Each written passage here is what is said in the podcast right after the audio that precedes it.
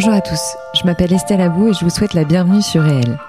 Avec ce podcast, je donne la parole à des personnalités qui ont un impact positif, réel, sur l'autre, l'économie, l'environnement ou les générations futures.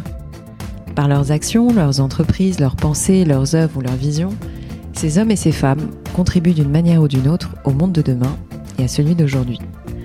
Si vous aimez le podcast et que vous voulez me soutenir dans ma démarche, la meilleure manière de le faire, c'est de vous abonner de mettre 5 étoiles à l'épisode, de le commenter ou encore d'en parler autour de vous sur les réseaux sociaux et dans la vie réelle.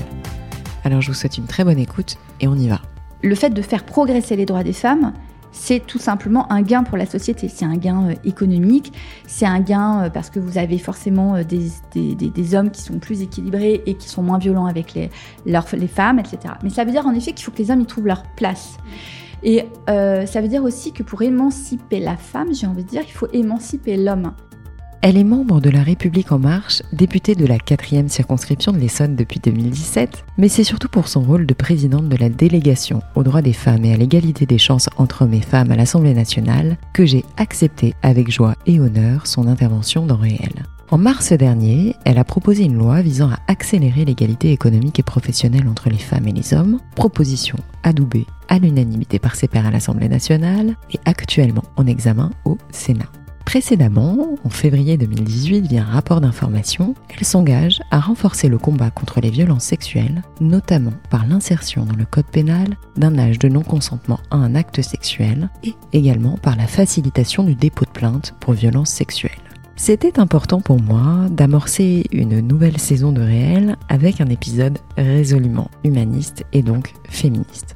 Étant devenue maman il y a peu, j'ai peut-être mieux compris le discours et les combats de mon invité qui dit avoir renforcé ses convictions féministes, non seulement à Sciences Po, face à des propos sexistes tenus par des professeurs, mais également lorsque elle aussi est devenue maman, la poussant ainsi à s'investir dans l'aide à la parentalité. Lors de notre conversation, qui est destinée à la fois aux hommes comme aux femmes, conversation un peu plus longue que d'habitude, je vous l'accorde pour la bonne cause, nous avons abordé sa définition du féminisme, la monoparentalité, les solutions de garde aujourd'hui en France, les quotas en entreprise et leur efficacité, le modèle suédois comme inspiration, les violences financières faites aux femmes, le congé parental, la place de l'homme et du père dans notre société, et la supposée fin du patriarcat comme rengaine incessante des esprits chagrins savamment dépeints par Mona Cholet, que nous admirons, mon invité et moi. Alors maintenant, j'arrête de parler et je laisse place à ma conversation avec Marie-Pierre Rixin. Marie-Pierre, merci beaucoup d'avoir accepté mon invitation dans mon podcast. Je suis enchantée de vous rencontrer et de vous recevoir. J'avais entendu parler de vous, bien entendu, parce que je suis impliquée, engagée, euh, que cette cause euh, me tient à cœur. Mais je vais vous demander, si ça ne vous dérange pas, de vous présenter autant professionnellement que personnellement. Donc, je m'appelle Marie-Pierre Rexin, j'ai 44 ans. Euh, je suis députée de l'Essonne et présidente de la délégation aux droits des femmes de l'Assemblée nationale. Je suis la maman de deux enfants, un grand de 12 ans et un petit de 18 mois. Et je vis en couple. Est-ce que vous pouvez nous parler un peu plus de votre fonction, euh, de votre action et de ce que ça implique euh, Parce que vous l'êtes maintenant depuis 4 euh, ans. Mm. Donc est-ce que vous pourriez nous parler un peu plus concrètement de, de, ce que ça représente au quotidien pour vous? Au quotidien, c'est une, c'est une triple vie. c'est un triple full-time. Mm, mm, parce que donc j'ai à la fois mon travail en circonscription, pour le territoire euh, dont je suis euh, élue. Euh, d'où je suis élue, qui donc consiste à la fois à recevoir les particuliers qui ont besoin d'accompagnement, voire parfois d'assistance. je dois également rencontrer les institutionnels locaux, mmh. Euh, à la fois sur des problématiques très larges qui vont des transports à la santé, euh, au logement, euh, à la sécurité, à la culture, enfin vraiment tous les, mm, mm, mm. toutes la, la, les dimensions institutionnelles que l'on peut rencontrer à l'échelle nationale, donc à l'échelle locale. je suis également donc à l'Assemblée nationale où euh, nous avons euh, un temps de lecture des textes qui est beaucoup plus euh, étendu qu'auparavant, mhm. puisque généralement nous sommes mobilisés à l'Assemblée à minima du mardi au jeudi, voire mhm. vendredi, voire week-end, voire nuit aussi. Mhm. Et je suis donc également présidente de la délégation aux droits des femmes. Euh, où euh, donc cette délégation qui est composée de 36 membres, de, des femmes et d'hommes de, de tous bords politiques, euh, et donc, il s'agit bah, de faire vivre cette, euh, cette entité au sein de l'Assemblée nationale, euh, de permettre aussi à chacun de pouvoir euh, s'investir sur, la, sur ce sujet, et puis de porter des problématiques, des enjeux mmh. qui nous estiment, enfin, que j'estime ou que nous estimons prioritaires. Mhm. et puis euh, de les accompagner soit euh, sur le plan législatif soit de, de faire en sorte que euh, il y ait des, des, des avancées concrètes pour la vie des femmes dans notre pays. C'est une délégation qui existe depuis quand? La délégation, les deux délégations, parce qu'en fait, il y en a une également au Sénat, ont 20 ans, enfin 21 ans plus exactement ont été mises en place par une par la loi mhm. euh, et donc euh, donc elle c'est assez formel c'est mhm. une entité euh, mhm. la loi euh, indique il doit y avoir le fonctionnement etc, et les 36 membres en l'occurrence c'est à part égale hommes-femmes? Non, il n'y a pas autant d'hommes que de femmes. D'ailleurs, initialement, je pense qu'il devait y avoir à peu près que des femmes. C'est déjà bien qu'il y ait des hommes. Voilà, il y a de plus en plus d'hommes. Moi, j'aspire à ce qu'il y ait le maximum d'hommes. Donc, mm, c'est mm, vrai mm. que j'ai toujours plaisir à, à, à, à, recevoir des hommes au sein de la délégation. Euh, et d'ailleurs, ceux qui y sont sont euh, véritablement mobilisés mmh. pour le pour le sujet, euh, mais autant que les femmes d'ailleurs qui en sont membres. Mmh. Je fais un tout petit euh, retour en arrière sur votre parcours. Est-ce que vous pourriez nous le rappeler un tout petit peu, même si moi j'ai regardé que je le connais de ce que j'ai pu euh, lire, mais peut-être rappeler dans les grandes lignes ce qui vous a amené à, à là où vous en êtes en fait? Alors, je suis euh, issue d'une famille euh, où on, on, faisait un peu de politique locale. Mmh. Euh, voilà, un grand-père, un père qui était euh, conseiller municipal dans une petite ville, du, une petite commune du Cantal. Mmh. Euh, une famille qui était très, très consciente, en tout cas, du monde qui l'entoure et et animée par la par la vie politique. Mmh. Donc, on en parlait beaucoup à table dans les repas de famille, au quotidien euh, également. Euh, moi, j'ai ensuite déménagé dans l'Essonne quand j'étais adolescente. Mmh. J'ai jamais imaginé être députée un jour, même si, euh, pour la petite anecdote, euh, lorsqu'on a visité l'Assemblée nationale avec le lycée, euh, mmh. j'avoue avoir versé ma petite larme quand je suis rentrée dans, dans l'hémicycle en pensant à, à la. J'ai repensé aussi à ma visite quand je suis arrivée ici. Je l'avais fait aussi. Ouais au pas de l'histoire, euh, parce que c'est vrai que l'hémicycle a abrité de nombreux débats mmh. et on ne peut pas ne pas penser à euh, Robert Badinter, ou à Simone Veil, mmh. évidemment. Voilà. C'est vrai que c'est toujours un moment. J'ai des frissons, rien d'en parler. voilà, donc c'était le moment privilégié. Euh, donc pas vraiment de d'aspiration politique. J'ai jamais été engagée dans un parti politique. Je n'ai jamais milité. Mmh. Euh, j'ai été, euh, j'ai fait une, une, formation classique. Euh, Sciences Po, euh, euh, Sciences Po, et j'ai fait un DESS de vie parlementaire. Euh, pour Je savais même pas que ça existait. Voilà, c'était la deuxième année d'existence euh, à Paris 2. Et, euh, et, donc dans le cadre de ce DESS, euh, pour ceux qui connaissent ce qu'est Moi, je un connais. DESS, voilà, ça marque le temps généralement. euh, eh bien, je devais faire un stage, donc j'ai fait un stage à l'Assemblée nationale avec un député qui, pour lequel j'ai ensuite travaillé pendant deux ans. Et puis, euh, je me sentais pas totalement dans mon élément. Donc, euh, je me suis orientée vers, euh, vers de la communication institutionnelle, où ensuite j'ai travaillé donc pour une agence euh, de communication et puis à, comme, comme, comme indépendante sur des enjeux à la fois de santé, de, oui, de santé, globalement de santé. Mmh. Euh, voilà, où j'en étais, euh, de périnatalité aussi, de santé des mhm. femmes, où j'en étais euh, en 2017, mhm. plutôt même en 2016 plus exactement, lorsqu'effectivement Emmanuel Macron a, a dévoilé son, son projet politique et surtout son offre politique. Euh, qui euh, n'existait pas. Enfin, il n'y avait pas de, de similaire à l'époque. Il y avait vraiment un marqueur droite-gauche qui était quand même fort. Et c'est vrai que moi, euh, je suis libérale, euh, à la fois sur le plan euh, sociétal et sur le plan économique. Et donc, bah, je, je, me retrouvais dans cette, dans cette nouvelle offre.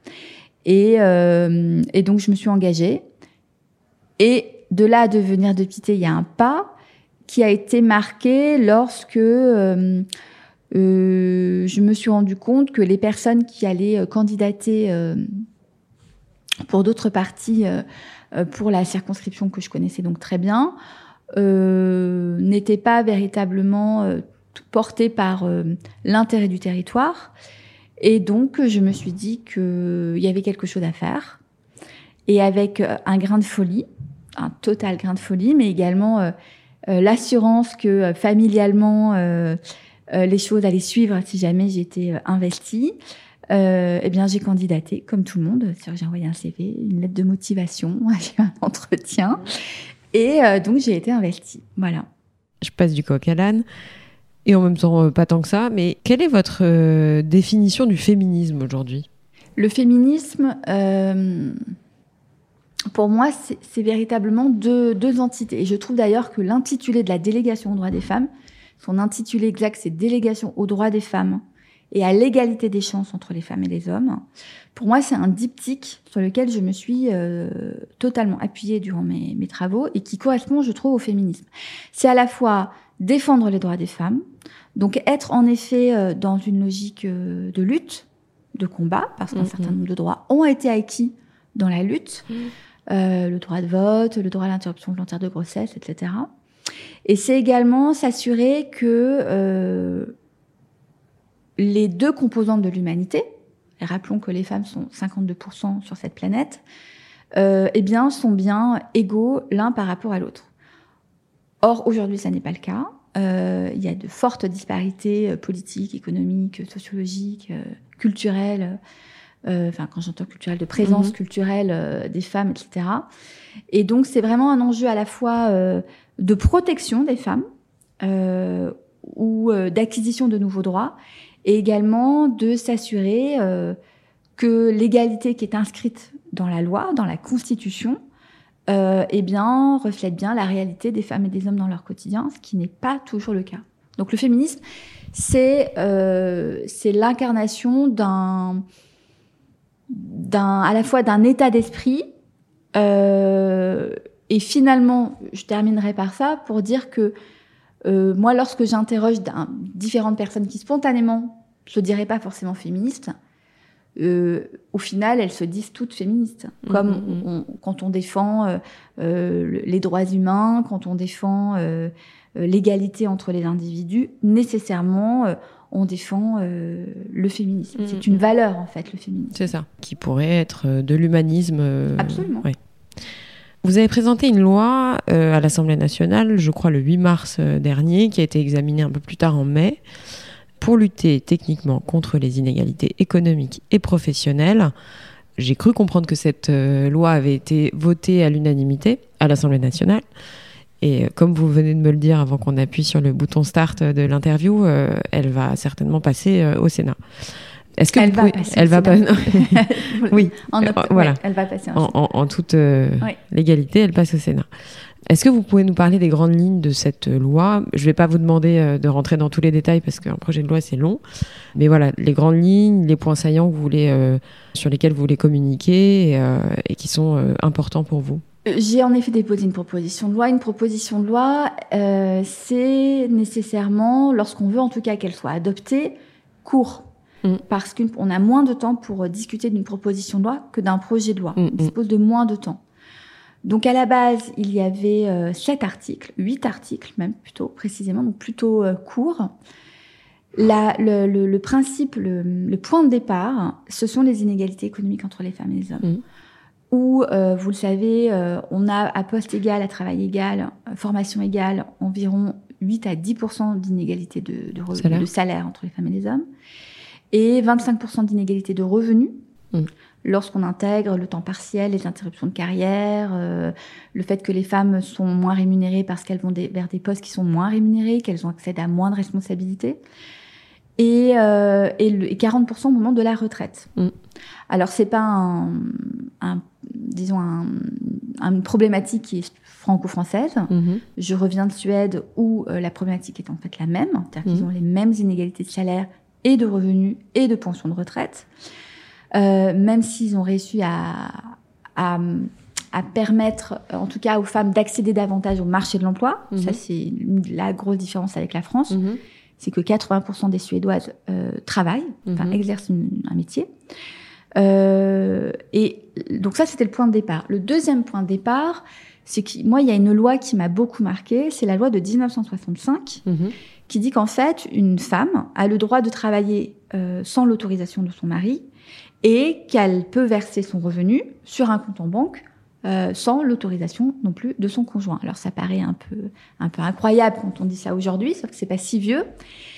Et en creusant un peu, euh, moi, je me suis toujours interrogée sur euh, la, la, la, la, nécessité de ce conjoint et savoir ça, d'interroger en tout cas sa pertinence mhm. également pour les droits des femmes.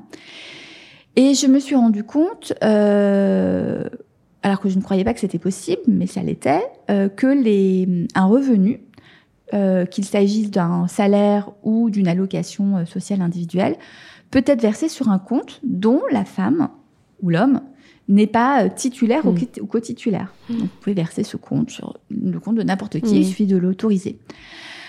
Donc ça implique euh, effectivement parfois dans certains couples bah, des violences économiques, ça peut permettre, ça peut voilà, ça peut et puis symboliquement euh, ça la loi de 1965 n'était pas complètement parachevée puisque ce revenu la femme pouvait ne pas en disposer spontanément comme elle souhaitait. Alors ça n'empêche pas après des femmes de reverser cet argent librement, mais en tout cas, ce, cet argent leur est vers, doit leur être versé à elles. Donc, ça a été mon point de départ. Euh, donc, du coup, dans ce texte, il y a l'obligation de verser euh, les, un revenu euh, sur un compte dont on est titulaire ou co-titulaire. Il y a également euh, le fait que, pour revenir au travail, moi, je suis absolument convaincue que le travail est une source d'émancipation pour les femmes. Bien sûr. Et d'autonomie économique. Et psychique aussi, enfin, psychique, euh, absolument à tout point de vue. Euh, et puis on sait aussi à quel point c'est déterminant lorsqu'il peut y avoir des violences, pour différentes raisons. Mm. Ça permet également de lutter contre la pauvreté des, des, mm, enfants, mm, etc. Donc c'est absolument nécessaire. Or, euh, tout était, tout est fait aujourd'hui pour que euh, l'évolution, en tout cas, du marché du travail est telle qu'il va forcément y avoir un certain nombre d'emplois, et on le voit déjà, euh, qui vont être supprimés. Et ces emplois, en raison de l'automatisation, de la numérisation, mhm. par ailleurs en raison du Covid, sont souvent occupés par des femmes. Voilà, sont souvent occupés par des femmes. Donc l'impératif de l'impératif de de formation, de, de pouvoir s'intégrer sur, les, sur un marché du travail qui est en pleine mutation, et pour toutes. Donc aujourd'hui, lorsque vous travaillez, euh, vous avez un compte, enfin un compte personnel de formation. Vous euh, vous avez une petite cagnotte euh, mmh. de, de, de, de, voilà qui, qui, qui, se, qui, se, qui se met en place et qui vous permet ensuite d'avoir une formation et de pouvoir éventuellement changer de branche, d'être autonome également sur, euh, mmh, mmh. sur, votre, sur votre vie professionnelle. Et donc moi, ce que je voulais, c'est que pour toutes les femmes, ce soit possible, y compris pour celles qui, que l'on appelle trop souvent euh, femmes au foyer, euh, et que pour celles qui n'ont pas forcément euh, pu euh, cagnoter euh, sur ce compte personnel de formation. Donc voilà, donc il y a un article qui dit que toutes, euh, voilà, toutes les solutions de formation doivent être proposées à, toutes les femmes. et donc ça signifie aussi que pour celles qui sont en situation de monoparentalité, bah, il faut une solution de garde. Parce que contrairement à la Suède, nous n'avons pas encore euh, de, de kindergarten, enfin de, de, de solution de garde obligatoire dès, le, dès le plus jeune âge pour les, pour les enfants. Donc, euh, il faut aller trouver une solution. Et donc, j'ai demandé en fait aux collectivités de prioriser les femmes en situation de monoparentalité. Ça, c'est la première partie du texte. Mm. Allez-y, allez-y, continuez. Donc, la deuxième partie du texte, après, on en a beaucoup parlé, c'est la question des quotas. Mm, mm. Pourquoi? Parce que donc vous savez que il y a dix ans, il y a une loi qui a une belle loi qui a été portée par une de mes prédécesseurs, Marie-Josie Merman, et qui a imposé que dans les conseils d'administration des, des entreprises cotées en France, il y ait 40% de femmes. Il y en mmh. avait 18% à l'époque. Mmh. Aujourd'hui, nous sommes à 46%. Nous sommes le euh, deuxième pays euh, en Europe euh, après l'Islande. Nous sommes meilleurs que de grands pays, de, grandes nations comme par exemple les États-Unis. ce qui a permis au conseil d'administration français d'être professionnalisé. Parce qu'il a fallu les mm, mm, mm, recruter de nouvelles de nouvelles personnes et donc ça a fonctionné et cette loi on nous avait promis qu'elle allait elle allait ruisseler et que les euh, comités de direction, que les comités exécutifs allaient faire pareil. Or, le fait est que ça ne s'est pas euh, produit. Euh, qu'il y a toujours que 18% de femmes encore dans les CODIR et les COMEX des entreprises françaises, avec des écarts euh, euh, assez étonnants. C'est-à-dire qu'on va avoir des, des, entreprises qui peuvent être au-delà des 40%. En moyenne, vous pouvez en avoir un gros, un gros pilier qui peuvent être autour des 36. Vous en avez qui ont zéro. Et vous avez également dans des entreprises qui euh, ou des groupes qui, sur des euh, segments équivalents, euh, vont avoir pour certains 12% euh, ou 18% de femmes, et pour d'autres 36%. Mmh. Mmh, mmh. Donc on voit bien que c'est pas seulement lié au, à la à la, à la, au fait qu'il y ait des secteurs à, dominance, à dominance masculine ou des secteurs à dominance masculine, c'est également la volonté de certaines entreprises, de certains groupes, de féminiser ou pas leurs équipes. Or, c'est, vous savez, ce sujet qui, dont on parle régulièrement, qui est celui du plafond de verre, qui font que les femmes montent, grimpent euh, les, les, les étages, et puis à un moment donné, elles sont bloquées. Elles sont bloquées pourquoi? Elles sont bloquées souvent en raison euh, de la maternité. Mm qui est un vrai sujet parce que par exemple en Suède, ça n'est plus du tout un sujet la maternité. Mm. Depuis 40 ans, ils mm. ont résolu ce problème. En France, ça l'est encore. Mm. Euh, donc le congé paternité qui a été mis en place va permettre de, en tout cas, être un premier pas pour pouvoir résoudre le problème. Mais il n'empêche que euh, elles sont toujours confrontées à ce fameux plafond de verre mm-hmm. ou ces parois de verre d'ailleurs également. Donc le fait d'imposer un quota sur les CODIR et les COMEX et sur les cadres dirigeants pour leur permettre aux femmes d'accéder au CODIR et au COMEX. Donc l'idée, c'est de, de, faire en sorte que d'ici 10 ans, il y ait 40% de femmes dans les CODIR et les COMEX. Euh, et, euh, et, donc les choses vont, euh, vont se passer, vont se passer avec un tempo qui est raisonnable pour les entreprises. On va prendre en compte également les enjeux locaux de recrutement des entreprises. Et donc voilà. Et pour terminer, le fait également du financement des entreprises, on sait que les femmes ont moins accès au financement des entreprises. 2% seulement des entreprises financées par la Banque publique d'investissement sont dirigées uniquement par des femmes. Euh, or, des femmes qui ont des idées euh, étonnantes, qui euh, développent des entreprises, il y en a énormément. Euh, il y a également des start-upeuses extrêmement dynamiques et talentueuses dans notre pays qui sont confrontées de la même manière à un plafond en fait de financement, qui font que, en raison notamment de leur genre, elles n'ont plus accès à, certains euh, à certains financements. Et donc j'ai demandé notamment à ce que les comités d'investissement de la BPI euh, soient paritaires. Sur ce point, j'avais interviewé une jeune femme qui s'appelle Valentine de l'Astérie, qui, a, qui fait partie de, d'une association euh, qui s'appelle euh, Sista, mm. que vous devez connaître, et qui me parlait justement des barrières psychologiques chez les femmes. C'est-à-dire qu'elles s'imposent aussi une forme d'interdiction, elles sont elles ont une attitude, elles aussi, sur laquelle il faut peut-être travailler. Donc euh, ça va dans le bon sens d'avoir effectivement une loi qui les accompagne dans ce sens.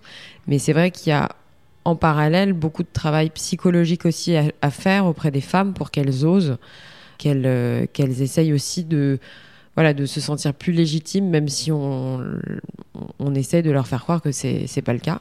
Mais du coup, ça me, voilà, je me permets cette petite parenthèse parce que ça me fait penser à cette interview euh, euh, qui était très intéressante.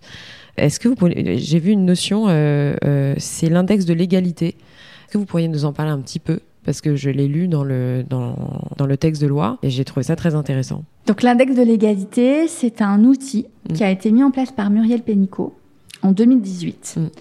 euh, qui commence à faire ses preuves, que nous sommes en train d'évaluer à l'Assemblée nationale pour voir s'il produit euh, les effets escomptés. Donc en effet, c'est euh, c'est intéressant parce que ça repose à la fois sur la réputation de l'entreprise, mais également sur le bâton, c'est-à-dire l'amende si les, les, les, résultats escomptés ne sont pas au rendez-vous. Donc en fait, il y a cinq critères dans cet index de l'égalité. Donc par exemple, le, le fait qu'une femme bénéficie de la même promotion à l'issue de son congé maternité, de la même rémunération, le nombre de femmes parmi euh, les dix meilleures rémunérations de l'entreprise, évidemment euh, l'égalité salariale. Donc il y a comme ça un certain nombre de cinq. Euh, et ces cinq critères composent une note globale sur 100. Et ces entreprises sont, sont contraintes de publier euh, chaque année leur note sur 100 le 1er mars. les entreprises qui ne respecterait pas un 80 sur 100, 75 d'ailleurs, euh, serait, euh, serait recevrait une amende euh, après un temps de rattrapage, etc. Mm.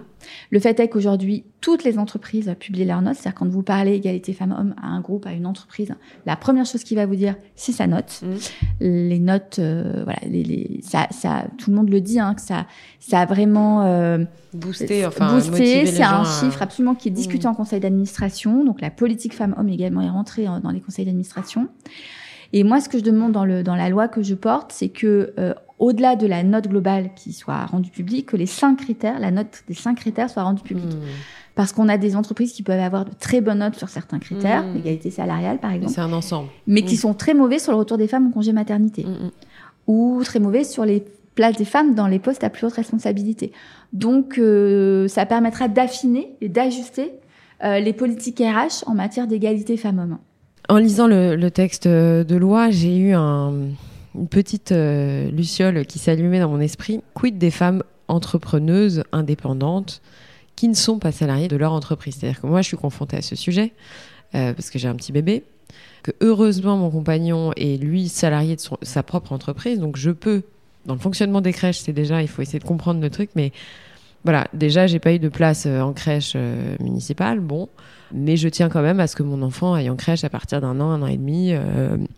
Et là, donc, euh, on m'a dit, bah, y a des places qui sont réservées à des gens qui sont salariés. Donc, soit dans l'entreprise, soit salariés tout court. Et moi, j'ai pas ce statut. Donc, je me suis dit, mais mon Dieu, si j'étais seule avec mon enfant et que j'étais, voilà, que je, n'étais pas salariée de ma propre entreprise, comment je fais? Parce que euh, techniquement, alors, je sais que ça représente pas non plus énormément de femmes, mais c'est vrai que je crois qu'on va plus dans un mouvement où les femmes vont devenir de plus en plus autonomes au sens peut-être indépendantes, donc peut-être pas salariées, euh, peut-être auto-entrepreneuses. Euh, mais voilà, tout le monde n'est pas salarié de sa propre entreprise ou n'a peut-être pas les moyens d'avoir une société à responsabilité, enfin une SAS ou euh, voilà. Et que la plupart se disent bah tiens, je vais être auto-entrepreneuse, donc il y a un seuil. Voilà, on rentre pas dans tous ces détails, mais je me suis dit tiens, à plus ou moins courte échéance ou moyenne échéance, peut-être qu'un jour les femmes vont se retrouver dans une situation où elles n'auront plus de place en crèche. Ou déjà, je trouve que c'est c'est costaud pour avoir une place en crèche, que euh, c'est cher. Enfin, ça reste un coût. Si on n'a pas, euh, voilà. Donc, je, je, vous dis pas. Enfin, tout est un peu mélangé, mais je me suis, j'ai pensé à ça. Et du coup, je voulais en parler avec vous, indépendamment du, texte de loi, hein, mais avoir votre avis sur, voilà, sur ce sujet qui, à mon avis, va devenir un sujet de société, c'est-à-dire la femme indépendante qui n'est pas salariée. Alors, euh, je sais d'autant plus. Et la gestion de ses euh, enfants, enfin, je veux dire, c'est à ce niveau-là. Je sais d'autant plus euh, de quoi vous parlez que moi, j'étais personnellement profession indépendante mm, mm, avant mm. d'être députée et que j'ai eu un enfant également au, au, début, d'ailleurs, deux trois ans après le, le, fait que je me que j'ai adopté ce statut. Enfin, en fait, ça reste un statut.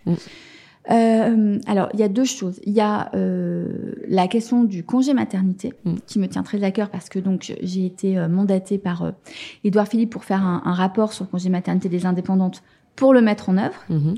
Euh, et ça tombe bien parce qu'on est en pleine évaluation là en ce moment et on l'a mis en œuvre, mais ça fonctionne de manière pas toujours on l'a voté, maintenant c'est un mm. peu du mal à avancer dans les tuyaux. Donc ça c'est un peu notre rôle aujourd'hui de contrôle de, de l'action du gouvernement.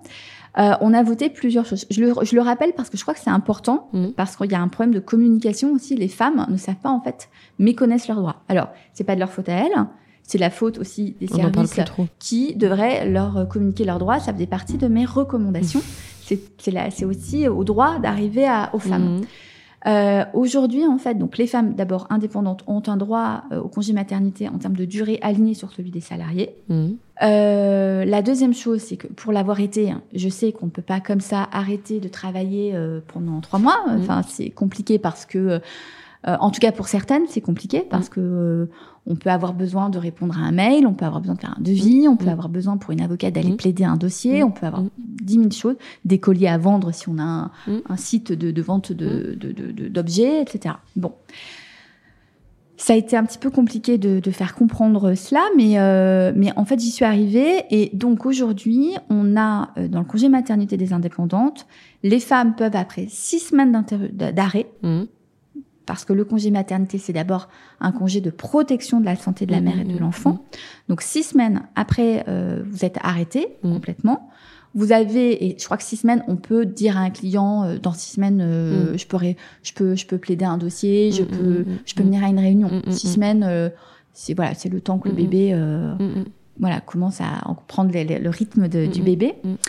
donc six semaines après, on peut travailler jusqu'à deux jours par semaine et récupérer ces deux jours à l'issue du congé maternité. D'accord. Ça, c'est la première chose. La deuxième chose, c'est qu'il y a normalement un report de charge automatique. C'est-à-dire que vous êtes enceinte, mmh. vous n'avez pas à demander euh, une, euh, un report de charge de cotisation sociale. Celles-ci doivent vous être euh, reportées automatiquement, sans majoration, Mais je à l'issue, à l'issue du parce que évidemment les indemnités journalières sont là pour financer euh, votre revenu mm, mm, à mm, vous. Imaginons, vous disiez, prenez l'exemple d'une femme euh, euh, célibataire. il faut que ces indemnités journalières lui permettent de vivre et non pas de payer des cotisations sociales. Donc avec un report dans le temps, sur deux ans, etc. Maintenant, si la femme veut régler ses cotisations, elle, peut, le peut aussi, mais c'est un report automatique. Donc on a adopté ces principes-là.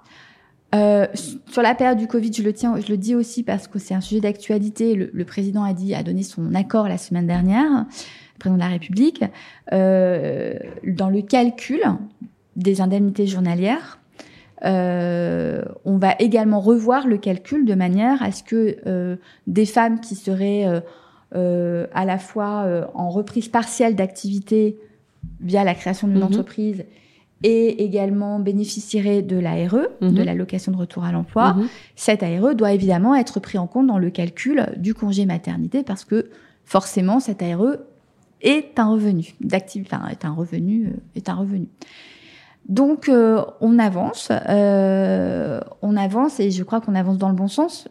Concernant la question de la garde, c'est un vrai sujet sur lequel moi je bataille pour que, notamment dans le pool des, des, des, des, crèches entre guillemets privées, les personnes en situation euh, libérale, euh, c'est un statut encore une fois, c'est pas un mm. métier, mm, mm, puissent évidemment bénéficier d'une place en crèche.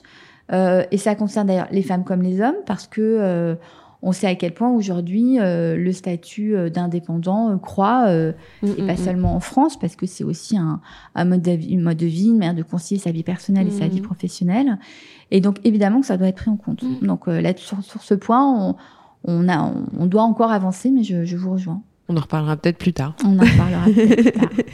Avec plaisir. Euh, est-ce que vous avez eu des retours justement des quotas? C'est-à-dire que je trouve, je remets pas du tout en question la loi, mais est-ce que techniquement parlant pour une femme, une fois, imaginons qu'elle accède justement à ce poste auquel elle n'aurait pas accédé sans quota, je suis toujours curieuse de savoir si ça se passe bien. En fait, si globalement, on met pas une pression aux femmes supérieure du fait qu'elle soit intégrée par obligation. Une sorte de pression inconsciente. Euh, alors est-ce qu'on se la met, est-ce qu'on la subit, on ne sait pas. Mais le fait que les, femmes soient poussées en fait, euh, voilà, ou poussent les portes ou, soient poussées, mais je me suis toujours interrogée sur la capacité à vivre ça parce que finalement ça met une double pression. Donc on est fier, on est content, euh, voilà, tout va bien. Mais c'est vrai que là, euh, je suis curieuse de savoir si vous, vous avez eu des retours euh, sur euh, potentiellement des femmes qui ont expérimenté voilà, cette expérience, tout simplement de se retrouver dans un conseil d'administration et, et, se sont dit, tiens, j'ai un peu le sentiment d'être là parce qu'il faut que je sois là. Quoi. Alors, d'abord, peut-être pour commencer à dire que le quota, c'est pas la solution miracle. Mm. C'est pas une bonne solution, le quota, de manière mm. Euh, qu'il s'agisse de la parité en politique, du quota euh, dans les entreprises euh, ou ailleurs. Mm. Euh, mais que si on veut permettre aux femmes d'accéder au pouvoir économique, politique, il n'y a pas d'autre solution. Il n'y a pas d'autre solution. Ça, c'est une donnée, c'est une donnée factuelle. donc ça, c'est un, le, le, les quotas fonctionnent. Pour le reste, il faudrait attendre 10, 20, 30, 40 ans et encore. Euh, donc ça, c'est le premier point. Le deuxième point sur le fait de la, de la présence des femmes dans une structure, quelle qu'elle soit, en raison euh, de l'existence d'une règle qui fait qu'il doit y avoir davantage de femmes. Euh, moi, je vous dirais que je suis probablement peut-être une femme quota. Mm. Pourquoi? Parce que euh, Emmanuel Macron, quand il a demandé aux partis politiques qu'il était en train de fonder, enfin aux équipes du parti politique qu'il était en train de fonder, a dit qu'il souhaitait que dans le groupe qu'il aurait à l'Assemblée nationale, il voulait qu'il y ait autant de femmes que d'hommes. Donc c'était pas uniquement investir autant de femmes que d'hommes, c'était se dire telle circonscription, est-ce qu'on a des chances de la gagner ou de la perdre, etc. Pardon. Et donc de euh, de calculer en fonction de, de, la possibilité de gagner ou pas tel, tel ou tel territoire, le fait qu'il fallait qu'in fine, il y ait autant de femmes que d'hommes. Donc je pense qu'ils ont dû bien se creuser la tête. Le fait est qu'on est un groupe paritaire. Donc peut-être que euh, au final, euh, je sais pas quand, à quel moment mon, sort a été euh, joué, comment, dans quelles conditions, je n'en sais rien. Mais peut-être que j'ai pris la place d'un homme. Mais peut-être qu'il y a des hommes aussi qui prennent la place des femmes depuis très longtemps, en fait. Vous voyez?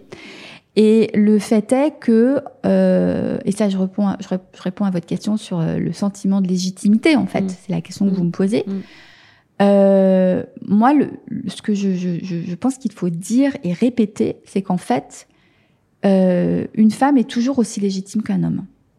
Toujours quelles que soient les circonstances pour lesquelles elle est là, on n'a jamais interrogé la légitimité des hommes. Mm. Jamais on s'est demandé si un homme était à sa place, même un homme très mauvais dans les fonctions qu'il exerce.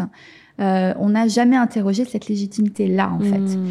Et euh, alors qu'une femme, on va tirer toujours interroger ses légitimités. On va la, la, passer au peigne fin, interroger euh, toutes les, les, les actions qu'elle met en place, sa manière d'être, sa manière de se mouvoir, la, mmh. de s'habiller, tout ça par cœur, de s'habiller, de se, de, de, s'exprimer, de, de, voilà, de tout. Euh, tout va être jugé.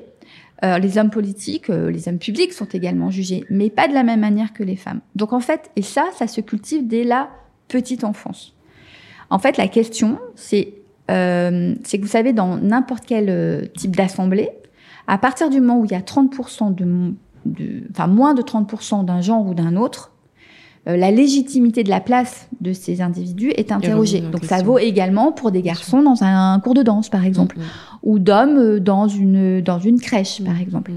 Donc la question, c'est c'est d'arrêter avec cela et le fait d'imposer des quotas fait que à un moment donné, quand il y a un, un groupe suffisant, d'abord on arrête d'interroger la, la, place de, de l'autre genre, et puis euh, il y a, y a, moins facteur évidemment de stigmatisation. Mm, mm, donc mm. ça c'est euh, c'est une réalité et donc en effet ça se cultive dès le plus jeune âge. C'est-à-dire que dès le plus jeune âge, il faut euh, permettre à à tous les enfants d'avoir une liberté de choix quel qu'il soit, euh, quel que quel que soit leur genre et faire en sorte que ces choix soient gouvernés parce que euh, il y ait il y a une euh, un goût prononcé pour telle ou telle activité ou tel ou tel euh, ami qui ferait mmh. telle activité, mais pas parce qu'il y a un attendu en raison d'un genre. Et, euh, et, donc au final, euh, pour moi je parle en tout cas à titre personnel, euh, je pense qu'on a dû probablement, et même je vous dis c'est pas c'est pas probablement, c'était une réalité, c'est qu'on a des, des, phrases sexistes, en fait que du coup c'est du sexisme dans ces cas-là, ont été exprimées mais euh, je l'ai jamais pris sous le biais du, du, du genre. C'est-à-dire que je, voilà, je, je, je, pars du principe que c'est juste une impossibilité qu'on me reproche d'être à ma place en raison de mon genre, qu'on me reproche d'être euh, d'être là en raison de mes euh, de mon appartenance politique, de mes idées, de de mon action, de mes résultats, ça ne me pose aucune difficulté. Et, euh, et en fait, au final, je pense que les femmes euh, qui sont dans les conseils d'administration Aujourd'hui, euh, les conseils d'administration eux-mêmes, en tout cas, vous disent que ça se passe mieux, mm. parce qu'en effet, on a été obligé de professionnaliser leur recrutement. Il y avait moins un phénomène d'entre-soi euh, de euh, boys club mm, mm, pour les recruter et donc au final effectivement en tout cas la performance des conseils d'administration s'est améliorée. Quand j'ai su que j'allais vous recevoir dans le podcast, j'ai j'en ai parlé autour de moi, j'ai eu une conversation avec une amie qui m'a dit bah tiens moi je suis avocate, j'ai une, une cliente que je défends euh, face à son ex-mari qui fait preuve de violence financière concernant la pension alimentaire.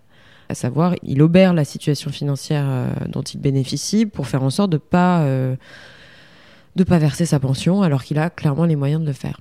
Je sais qu'aujourd'hui, l'État prend en charge une partie ou tout ou partie de la pension alimentaire qui qui serait pas versée par par l'ex-mari ou l'ex-femme d'ailleurs, enfin je ne sais pas. Mais qu'est-ce qu'on fait dans ces cas-là?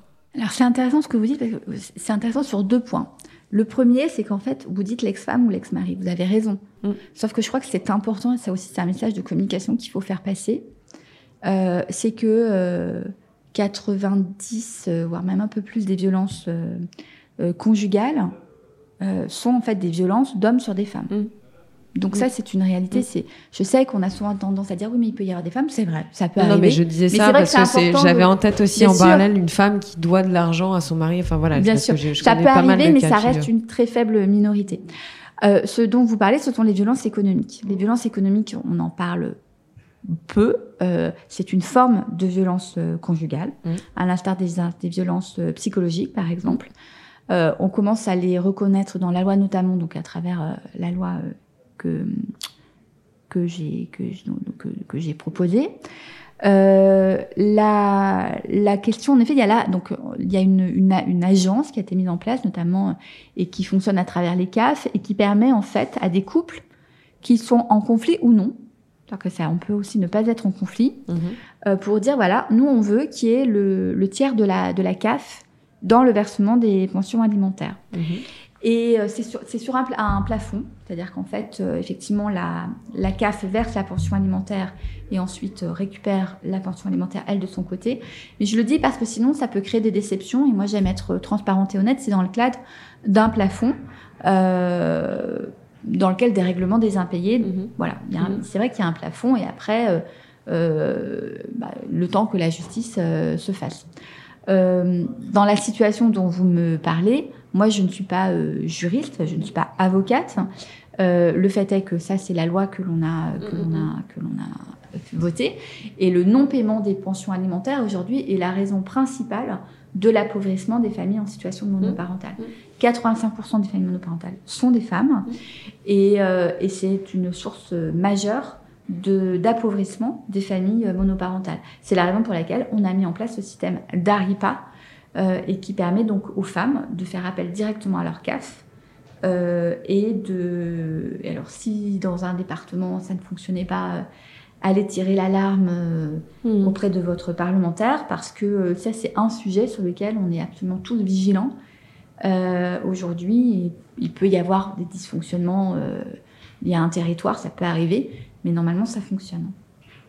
J'ai entendu récemment Alain Finkielkraut qui disait que le patriarcat était mort moi, quand je nous, enfin, quand je vous écoute et vu ce qu'on est en train de dire sur le poids financier, malgré tout, que représente un homme dans le couple, dans la gestion des enfants, dans l'éducation des enfants, etc. Parce que moi, j'ai quand même beaucoup de femmes autour de moi qui doivent s'en sortir un peu toutes seules, dont les pères ont disparu ou quasiment disparu, qui doivent jouer le rôle de mère et de père en même temps, qui doivent assumer financièrement, etc. Donc, J'entends que le patriarcat est bousculé, euh, chamboulé, disparaît. Je n'ai pas d'avis sur la question, euh, mais vous en pensez quoi? Si, voilà, d'affirmer que le patriarcat disparaît. D'abord, je, l'ai dit sur les réseaux sociaux et donc je le redis là. Euh, j'ai trouvé, j'étais en Suède quand quand cette interview a eu lieu sur France Inter un matin, mais j'ai trouvé extrêmement violent qu'on impose et on sait à l'avance euh, ce qui va être dit par tel ou tel. Hein. Qu'on impose une énième fois euh, un propos qui a été déjà euh, véhiculé à de nombreuses reprises sur une heure à grande écoute le matin lorsque les, les femmes courent pour mm. préparer leurs mm. enfants avant d'aller au travail. Mm. J'ai trouvé ça extrêmement violent. Ça, c'est le premier point. Le deuxième point, en fait, le patriarcat, on peut en parler de manière différente. Moi, je suis pas une association féministe, je ne suis pas activiste. Mais la réalité, c'est que en fait, depuis et c'est là, il y a énormément de chercheurs hein, qui, qui en ont, qui ont, notamment de sociologues qui ont présenté cela. Le fait est que euh, il y a eu euh, une répartition des rôles qui a été opérée euh, il y a 2000 ans euh, et qui a conduit à des violences qui, qui, ont, qui a justifié en tout cas des violences à l'égard des femmes, au contournement des femmes, notamment sur leurs euh, fonctions reproductives, et, euh, et aux hommes, en effet, d'autres de fonctions guerrières, économiques, que sais-je, qui ont fait qu'ils ont acquis un poids à la fois dans la famille, dans la société, dans le couple, qui aujourd'hui est discuté par les femmes. il est discuté, mais il est également avéré en fait. Mmh. Et, et donc le patriarcat, c'est pas uniquement une référence au père.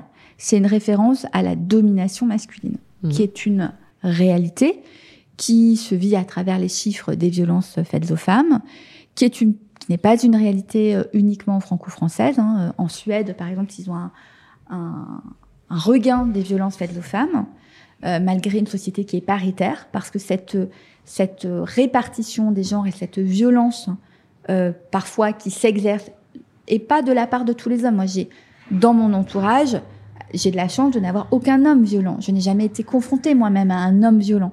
Donc j'ai probablement été préservée parce qu'un grand nombre de femmes sont confrontées dans la rue, au travail, euh, euh, dans la famille, à des hommes qui ont des comportements euh, violents. Et la, la réalité, c'est qu'il y a aussi une disproportion physique mmh. entre une femme et un homme et que on a, en fait, on grandit sans, sans le vouloir, même inconsciemment, avec la crainte et la peur de la force physique de l'homme. Mmh.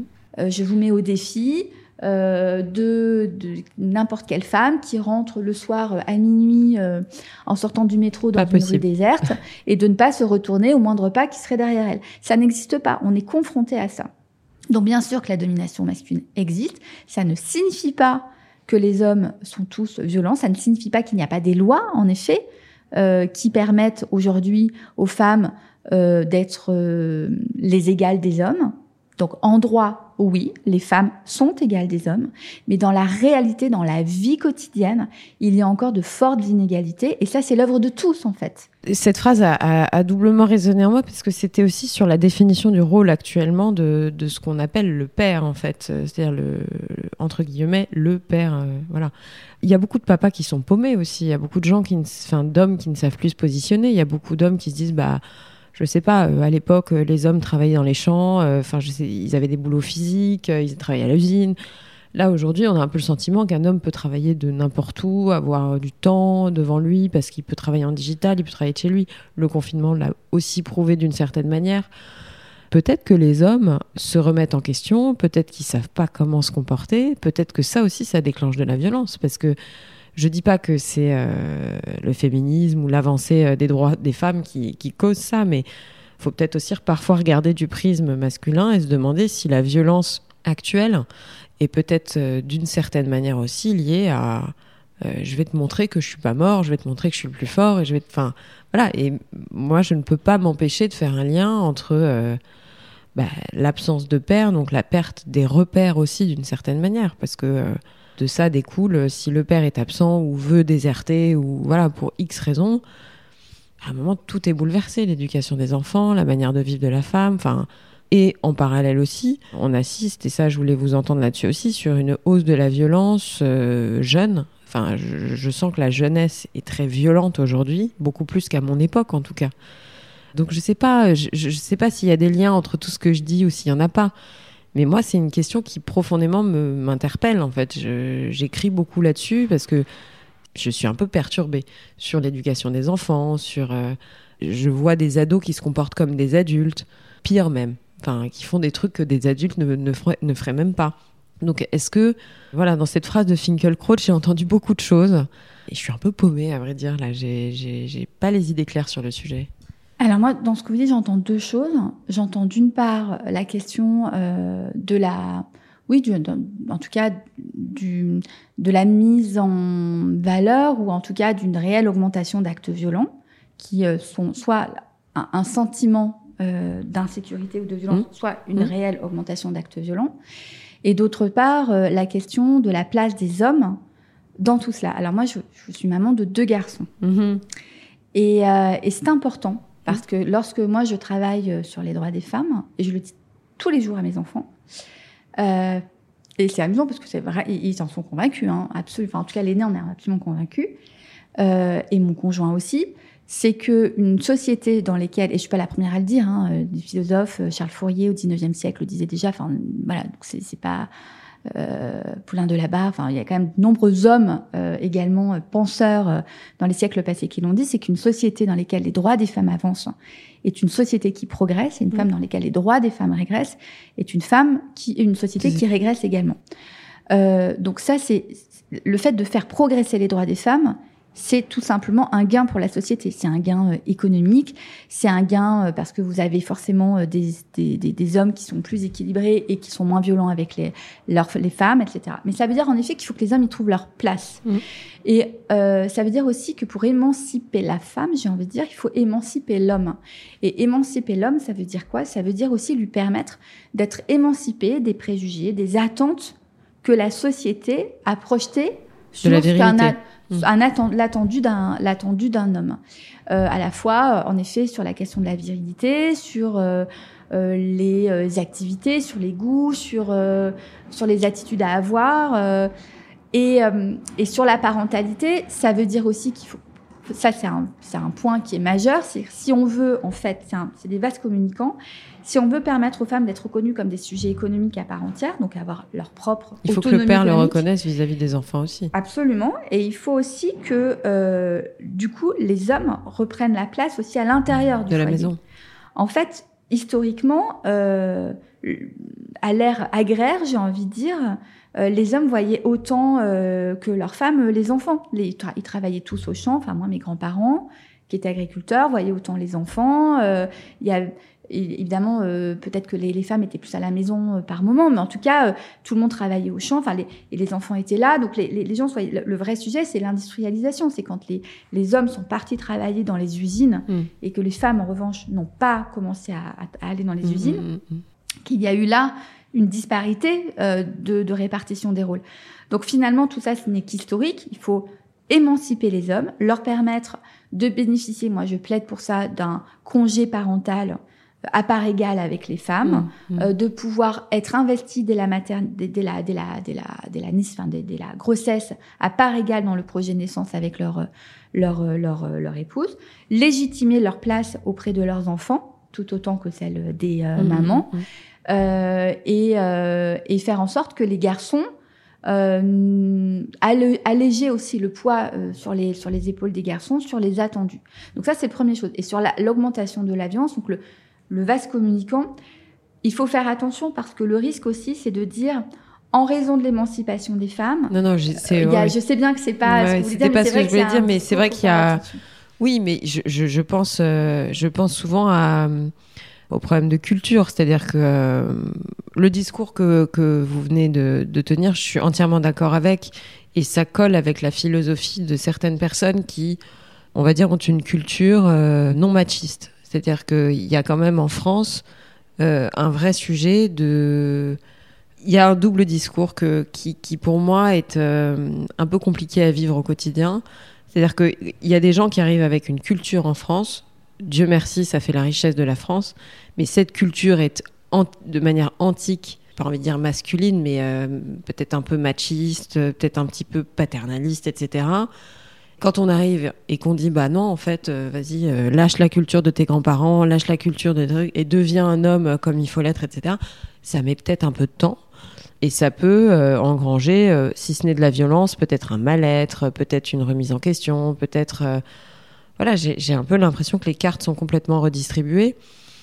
Et le basculement, le risque, c'est que le père disparaisse. C'est-à-dire que le père n'est plus de repère au sens, euh, je sais pas, je sais plus ce que c'est qu'être papa, je sais plus ce que c'est qu'être un homme, etc. Donc, peut être amené à euh, péter un plomb, quoi. Enfin, voilà, c'est. Mm. Euh, D'où les groupes de parole pour mm. les hommes. Je pense que c'est important. Mais je pense que c'est très important. de la, de la nécessité des groupes, de discussions, de réflexions. Moi, évidemment, je suis totalement favorable. Mais je pense aussi que c'est bien quand, en tout cas, euh, les uns ou les autres s'expriment, qu'il y ait des groupes de parole, par exemple d'hommes entre eux. Mm. Et euh, les associations qui travaillent sur les violences faites aux femmes et qui accompagnent les auteurs de violences, parce que moi je suis absolument convaincue, et je l'ai vu sur le terrain, que si on ne s'emploie pas à travailler auprès des auteurs euh, de violences, on ne résoudra jamais le problème. Bien sûr, sur les causes. Absolument, et oui, et puis sur le chemin. C'est-à-dire que si une femme qui est victime de violence, ça peut être victime de violence pendant 30 ans. Euh, parce que c'est sans fin. Et si on n'arrive pas à soigner, entre guillemets, euh, euh le, mal violent, euh, mm. eh bien, ça peut perdurer comme ça très longtemps. Donc c'est vrai que ça, c'est important. C'est nouveau. On en parle, c'est assez récent qu'on parle des autres, de la prise en charge des auteurs. On a voté dans le cadre du budget et on va revoter dans le cadre du nouveau budget des fonds spéciaux pour les hommes euh, auteurs de violences. Et je pense que c'est absolument nécessaire et qu'il y ait aussi des groupes de parole entre hommes mmh. euh, qui se livrent et, des, des, confrontations entre eux mmh. et qu'il y ait des rôles sociaux, des rôles modèles qui soient différents. Et puis de, de dire finalement que euh, le, le, rôle de, de l'école, de la culture, de la publicité, enfin de manière générale, le rôle des médias évidemment est fondamental dans le fait de véhiculer aussi un certain nombre de repères différents. Et alors, tu sais qu'en plus, c'est pas que sur ça, c'est que tout ce que vous m'avez expliqué, etc., je trouve qu'au niveau des médias, le, boulot n'est pas fait. Enfin, il y a plein de choses sur lesquelles. Euh, enfin, sur les actions qui sont menées, j'ai un peu le sentiment, enfin, moi j'ai pris la décision, et Dieu sait que j'étais une, une enfant de la télé, mais j'ai coupé la télé, c'est-à-dire que je n'arrive plus à suivre les infos à la télé. Je, voilà, ça me. Je sais pas, il y a peut-être un, un ras-le-bol, j'écoute la radio, et je lis la presse. Et en fait, euh, je me rends compte que le mass média, ou en tout cas le média euh, destiné au grand public, ne communique pas sur un certain nombre de choses. Et, c'est dramatique parce que si on ne fait que regarder la télé, ce qui est quand même la grande, grande majorité des Français, il faut aussi, faut aussi reconnaître, euh, bah, j'ai l'impression, là, en, en 5 ou 10 ans, je ne sais pas quel est votre sentiment, mais peut-être 10 ans, que la communication est passée à, à, niveau zéro sur des choses qui sont importantes. Et on va dire que des gens qui ont envie de s'instruire, ou ne serait-ce que de comprendre dans quel monde ils évoluent, euh, quels sont leurs droits, etc., bah, il faut lire la presse, il faut s'informer, il faut aller chercher, etc. Et ça devient, euh, c'est compliqué, parce que tout ce que vous m'avez appris aujourd'hui, je vous dis pas que ça doit faire la une du 20h, mais bon, euh, ce serait aussi bien qu'on n'ait pas à fouiller ou qu'on n'ait pas un esprit curieux ou journalistique pour avoir accès à certaines infos, parce que c'est, euh, ça devient un peu compliqué, je trouve. Alors, moi, je regarde peu la télévision, mais je la regarde quand même. Alors, il y a quand même certaines, d'abord certaines chaînes qui font un travail remarquable. Évidemment, Arte. Mmh. ah oui, non, mais je, parlais des chaînes d'infos. Je parlais des chaînes d'infos. Chaînes d'infos. Alors les chaînes d'infos, les chaînes d'infos continuent, voilà. Parce qu'après, il y a des émissions de niche, par exemple la Maison des maternelles, qui fait un mm. travail aussi, euh, qui essaye de rééquilibrer euh, les choses si on parle de, de mm, droits mm. des femmes.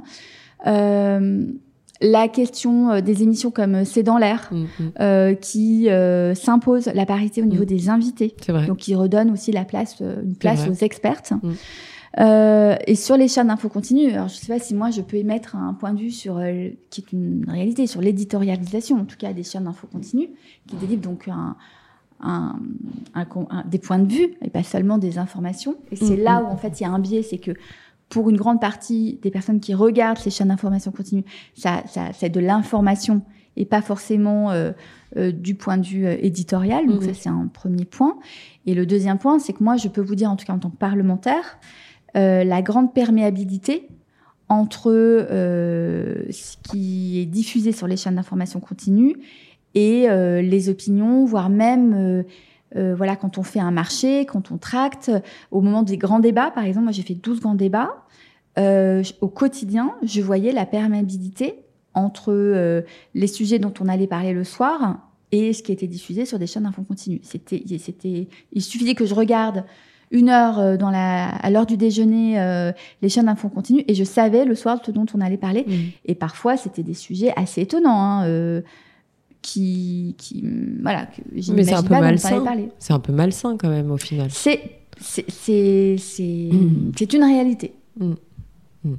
C'est une réalité. C'est, voilà, c'est un vrai sujet. C'est-à-dire qu'il y a un, ça, ça, implique, ça impliquerait une responsabilité, un sentiment en tout cas de responsabilité de la part. Euh, et moi, je l'ai dit hier en réunion de délégation droits des femmes publiquement euh, à l'Assemblée nationale, ça a été enregistré, diffusé, etc. Donc je peux le redire.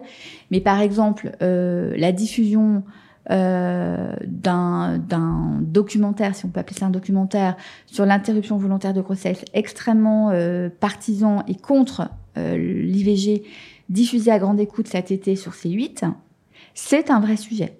J'étais pas au courant. Euh, ils ont diffusé voilà un documentaire, un documentaire, en tout cas un, film, euh, ouvertement contre l'interruption volontaire de grossesse, en expliquant tous les propos de ce qu'on appelle les anti-choix. Euh, et c'est un vrai sujet parce que du coup, c'était diffusé une, une, voilà, et que ça peut, en effet, c'est vraiment toutes les, logiques que, mettent en place les personnes qui sont contre l'IVG et encore une fois, on a le droit d'être contre. Mais là, c'était pas un débat pour ou contre. C'était, euh, on diffuse un film, on fait croire que ce que vivent euh, les femmes qui sont dans le documentaire est une réalité pour les femmes qui avortent aujourd'hui en France. Et ça, c'est un vrai sujet. et je le regrette et je me suis exprimée et fortement contre hier. J'ai toujours trois questions pour clôturer les, pour clore, clore les interviews. À chaque fois, je dis clôturer, mais c'est clore une interview. J'aimerais bien avoir votre point de vue. Alors, euh, c'est une question euh, assez large, donc vous y répondez de manière, euh, la manière dont, dont, vous voulez, mais j'aimerais bien vous entendre sur votre vision de la France actuellement, ce que vous ressentez. Que vous sentez à part égale une énergie positive et négative? Est-ce que vous sentez que tout le monde repart au combat après un an et demi un an et demi, voire deux ans d'altermoiement Est-ce que vous pensez que euh, on va dans le bon sens? Enfin voilà, qu'est-ce que vous avez comme feeling? Là, je parle vraiment à. Euh, je, ne parle pas à la députée, je ne parle pas. voilà, je parle à la femme que vous êtes. Qu'est-ce que vous ressentez? Je pense surtout qu'on est, enfin que nous sommes un pays qui ne mesure pas euh, les opportunités, les richesses que nous avons. C'est-à-dire qu'on regarde toujours le verre à moitié vide jamais le verre à moitié plein. Euh, et encore une fois, je parle pas du tout là en tant que député, en fait, mhm. je vous parle vraiment en tant qu'individu. Et ça, c'est vrai que c'est dommage. C'est vraiment un, un trait euh, d'esprit. Hein, C'est-à-dire que moi, quand je parle avec, euh, soit dans, dans, mon entourage ou même localement avec des personnes que je ne connais pas forcément, et euh, bah, celles qui regardent davantage le verre à moitié plein sont plus rares que celles qui, qui regardent ce qui, ce qui leur manque. Et ça, c'est dommage parce qu'en fait, euh, L'air de rien, on est aujourd'hui le pays, je crois, européen qui attire le plus d'investissements aujourd'hui en Europe. Mhm. Euh, on a, franchement, et ça, c'est la, force de tout le pays.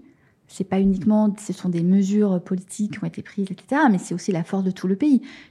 Euh, on parle beaucoup de résilience, mais c'est une réalité à avoir repris euh, le chemin euh, de l'école, de l'université, euh, du travail, mmh. avec envie. Mmh. tout le monde avait, je crois, vraiment envie mmh. de retourner à ses activités. Et c'est ce qui permet aujourd'hui à la France d'avoir une croissance à plus de 6%. Donc on, a de, de, nombreux atouts euh, territoriaux. Enfin voilà, on a un pays extrêmement euh, multiple, divers, euh, à la fois en termes de topographie, de géographie, d'histoire, etc. Et je crois qu'il faut qu'on mesure la richesse euh, qui est la nôtre. Euh, et de manière, euh, et là c'est plus la députée qui parle, sans étiquette, mmh. mais la députée, c'est que on est également riche d'un certain nombre de, de textes, de lois, de d'avancées qui sont de beaux cadeaux qui nous ont été livrés par par nos prédécesseurs et bah, à nous aussi de les de les préserver et de les faire euh, émerger et de faire en sorte que ça s'inscrive dans la réalité des gens. Ça, c'est voilà. Les deux autres questions, euh, c'était un coup de cœur et un coup de gueule. C'est toujours euh, mes deux questions de fin d'interview. Alors, vous n'êtes pas obligé d'en avoir. Le coup de cœur, ça peut être un livre, une pièce de théâtre, un film, une rencontre, un musée, enfin peu importe. Et puis le coup de gueule, c'est un coup de gueule. Alors le coup de cœur, il date un peu, mais il est, de, l'année en cours. C'est un film qui s'appelle Gargarine. Je l'ai pas vu. Qui est euh, exceptionnel, que j'ai vu avec mon fils de 12 ans, qui a adoré lui aussi, qui raconte la cité euh, Gargarine et la destruction de cette cité à travers les regards d'un adolescent qui a une vie personnelle euh, chaotique. Mhm. il y a une relation à la mer, et on parlait tout à l'heure voire même organique avec euh, cette cité, en raison de, cette, de, cette, de cette euh, relation avec cette mère difficile. Et euh, les acteurs sont exceptionnels. Le film est d'une poésie sublime. Mhm. et il n'y a que de l'espoir. Et, et, pour moi, c'est la plus belle définition de la banlieue. Moi qui viens de la banlieue, c'est vraiment une définition interstellaire de la banlieue. Et j'ai trouvé ce film euh, ah, une pépite euh, au début de l'été. Je, le regarderai alors. Et le coup de gueule Le coup de gueule, euh, il est sur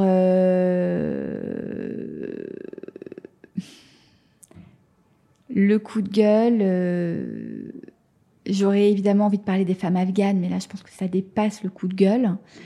Euh, il est sur euh, les esprits chagrins. Euh, qui... Je crois que vous en avez parlé par rapport au livre de Mona Cholet, non? C'est pas ça? Ouais. J'ai vu un tweet. Absolument. Et c'est vraiment ces esprits chagrins dont je parlais tout à l'heure, que l'on entend comme ça régulièrement sur les, dans les médias. Et on nous fait croire en fait que c'est en leur donnant une légitimité d'écoute, parce que quand on invite quelqu'un, on lui donne une légitimité pour s'exprimer devant autant de personnes, et qui sape comme ça des espoirs, soit de femmes, de jeunes filles, je parle évidemment des droits des femmes, mais également euh, d'hommes qui peuvent aussi ne pas se reconnaître dans, euh, dans, ces, dans cette misogynie, parce qu'il faut bien dire aussi qu'il y a un fond de misogynie qui est insupportable. Et je crois qu'aujourd'hui, euh, tout le monde a envie d'autre chose et aspire à une société qui soit plus paisible. Mais vous pensez à quoi en termes d'esprit chagrin? Parce que je me suis posé la question. Je parle, je parle de ces, euh, de ces philosophes, de ces écrivains, de ces, euh, de ces, de ces parfois hommes politiques aussi, ou de ceux qui voudraient être hommes politiques qui ne le sont pas encore, et qui euh, assènent comme ça une vision de la France extrêmement rétrograde, rabougrie, triste, grise, euh, poujadiste, faut bien le dire aussi, misogyne, parfois raciste, antisémite, et qu'on n'a pas du tout envie. Je crois que les nouvelles générations n'aspirent pas à cela. En fait, aujourd'hui, on a envie aussi de, euh, de paix dans le dialogue intergénérationnel entre les sexes, entre les individus et qu'après ce qu'on a vécu tous ensemble pendant 18 mois, je crois qu'on a le droit aussi à avoir un peu de, de paix euh, dans la manière dont on échange les uns avec les autres. Et de jovialité. Et de jovialité, absolument. Marie-Pierre, merci beaucoup pour euh, ce moment qu'on a partagé ensemble. Est-ce que vous voulez ajouter quelque chose, une question que je vous ai pas posée, quelque chose, un message que vous voulez faire passer euh, Voilà, Juste euh, s'il y a une chose qu'on n'a pas abordée pendant l'interview et que vous aimeriez ajouter. Non, pas particulièrement, mais vous remercier pour, votre, pour votre invitation et, et, pour permettre aussi des discussions sur un temps long. C'est rare aujourd'hui et précieux. Je ne couperai pas une minute. Merci beaucoup et à bientôt et bonne continuation. Merci.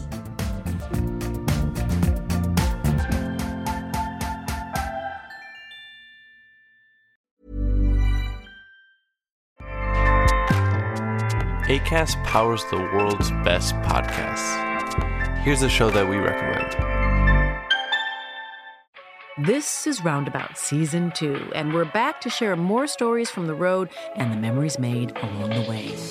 We're talking rest stops, if we're stopping to get gas. You will be timed. you will be for sure. Misguided plans. I grew up in the city, so I have like you know, a healthy fear of real extreme darkness. this was like wilderness. A lot of laughs. Y'all weird, but you, yeah, you, you were different. Like you were real different, bro. I can't really put my finger on it. And so much more. Just goes to show that unexpected yeah. things sometimes are the best when it comes to a road trip. Roundabout Season 2, presented by Nissan, is live now with new episodes rolling out every Thursday. Listen and subscribe wherever you get your podcasts.